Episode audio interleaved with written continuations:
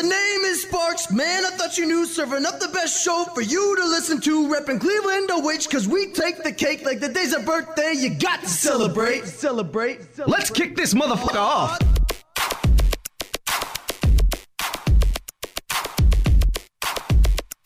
Hi. How you doing? You good? Hopefully you're good.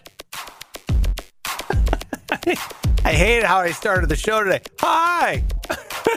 Whatever.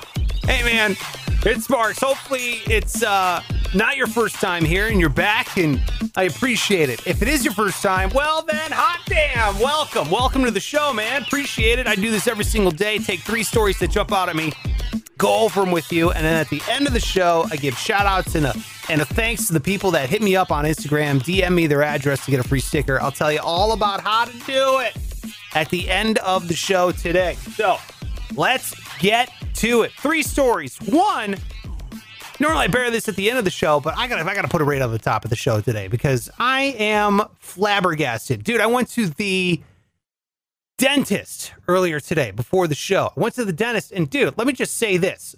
You got okay, you gotta go to the dentist. But the dentist does suck. I'm not denying that. I understand that it's like one of the worst places, but it's not the worst place for what a lot of people bitch about. All right. So, yes. Do they make you bleed? Yes.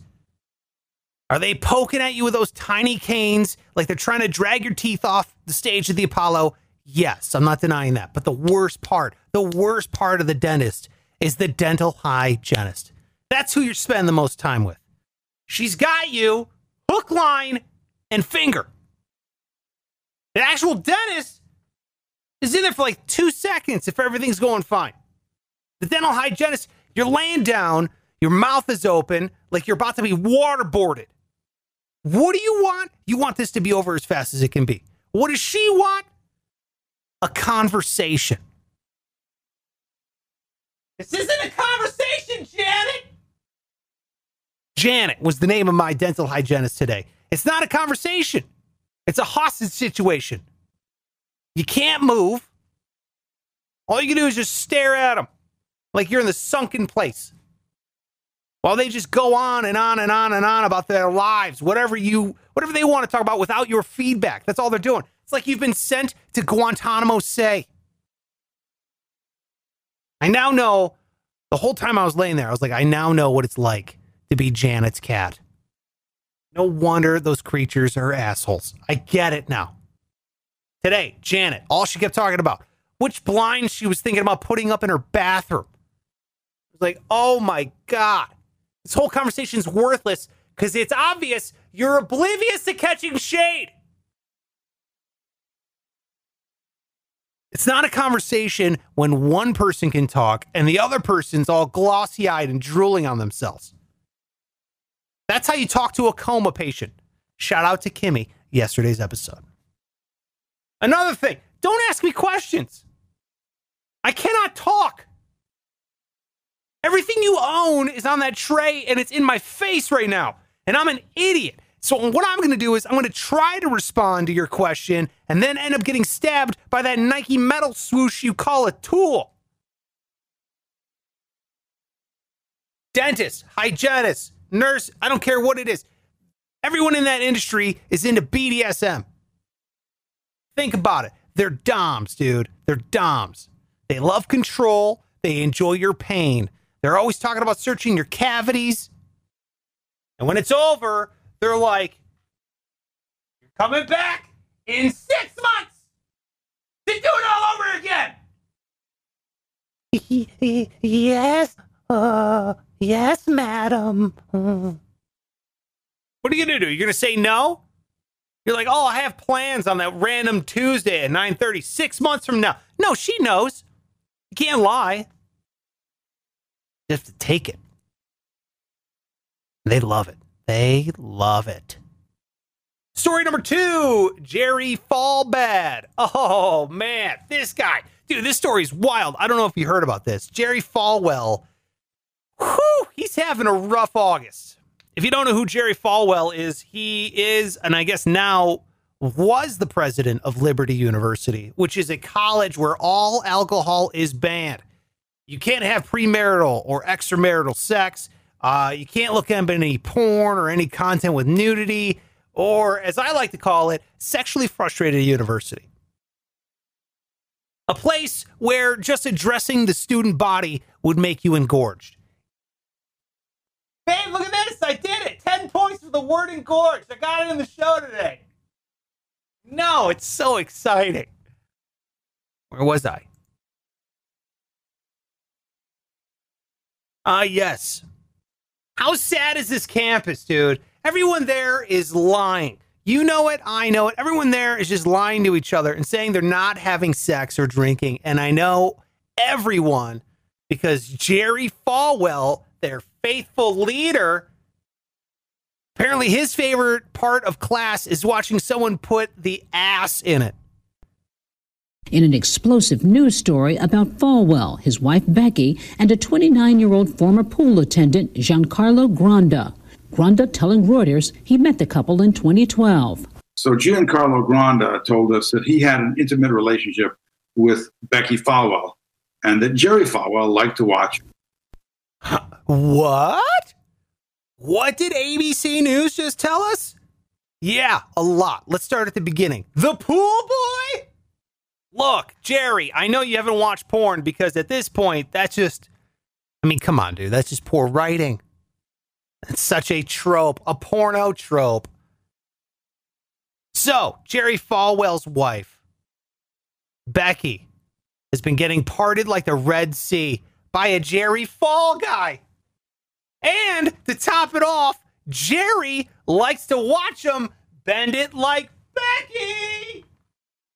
There's so many parts of the story that make me so happy. I do have a, a cuckold of questions though.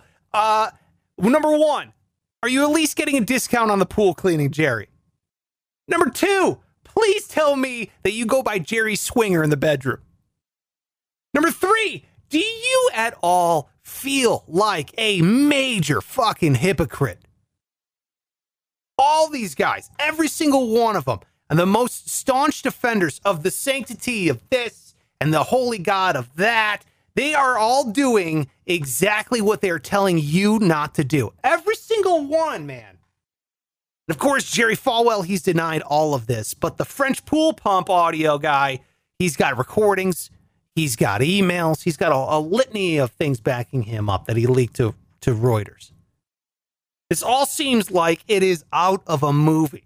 And I just can't, I cannot put my finger on what the movie is because unfortunately, you cannot watch those kind of movies at Liberty University.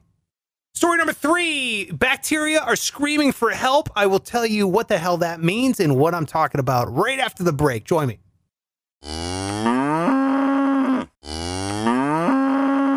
Story number three bacteria are crying for help. And I did not know this, but apparently bacteria cry for help. They're using that with like quotations around it. According to new research from the University of Texas at Austin. Real real quick though, before I go on with the story. When I say Austin, Texas, who do you think of? All right, all right, all right. Why? Every time, Austin, Texas. Why? And why that catchphrase, dude? You could have been Matthew McConaughey. Hey, hey. Dude. You know what, though? Actually, now that I think about it, that's actually probably a little bit too close to Fat Albert. And you don't want to be associated with that at all. Which, by the way, how insane was it when Cosby yelled that as he was leaving court for raping women? Do you remember that? He yelled that out.